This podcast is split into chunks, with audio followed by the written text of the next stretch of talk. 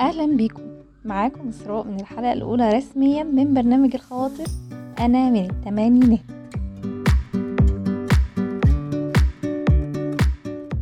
حبيت أبدأ حلقة النهاردة بظواهر انتشرت في فترة حظر الكورونا واللي كان منها ظاهرة النوستولوجيا أو الحنين إلى الماضي.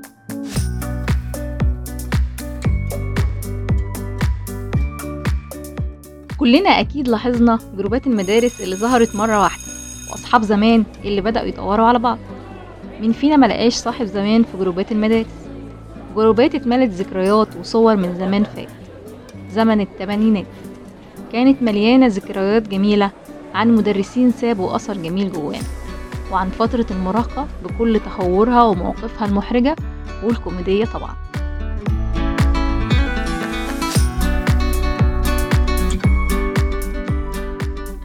يمكن الكل لاحظ إن فترة الحظر فرضت علينا إننا نفضل في بيوتنا ساعات أطول من المعتاد ويمكن فرضت على البعض إنه يفضل في تجمعات فريدة من نوعها زي إن الأب والأم والأولاد يقعدوا مع بعض أكتر من 3 ساعات متواصلة.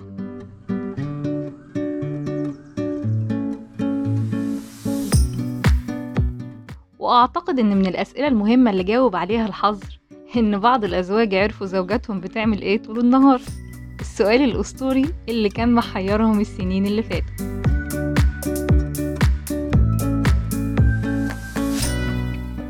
وزي ما الحكمة قالت مصائب قوم عند قوم منافع. ففي ناس كتير بيتها من الأونلاين وهي حاجة ممتعة في لحظتها إلا إنها سبب رئيسي لاختفاء المرتب وظهور وظيفة مندوب التوصيل بدرجة ضابط مخابرات اللي لازم يقول كلمة السر قبل ما يطلع الأوردر للبيت.